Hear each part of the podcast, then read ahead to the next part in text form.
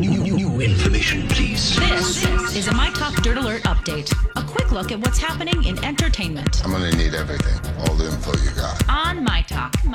on, you guys, all the dirt, dirt. The latest cover of Time magazine declares 2020 the ver- worst year ever. Uh, the cover shows 2020 with a big red X over it. Inside the lead article goes through the coronavirus pandemic, nationwide protests for racial justice, and the em- economic turndown. It also mentions the deaths of prominent figures, including Justice Ruth Bader Ginsburg, Kobe Bryant, and Chadwick Boseman.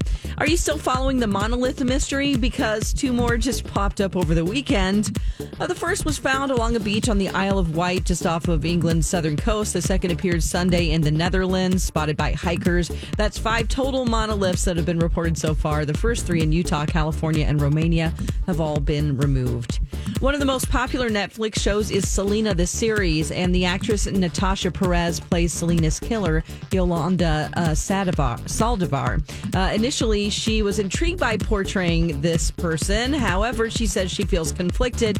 The actress in me is fascinated by the journey of a complex character, but the human in me has all sorts of feelings.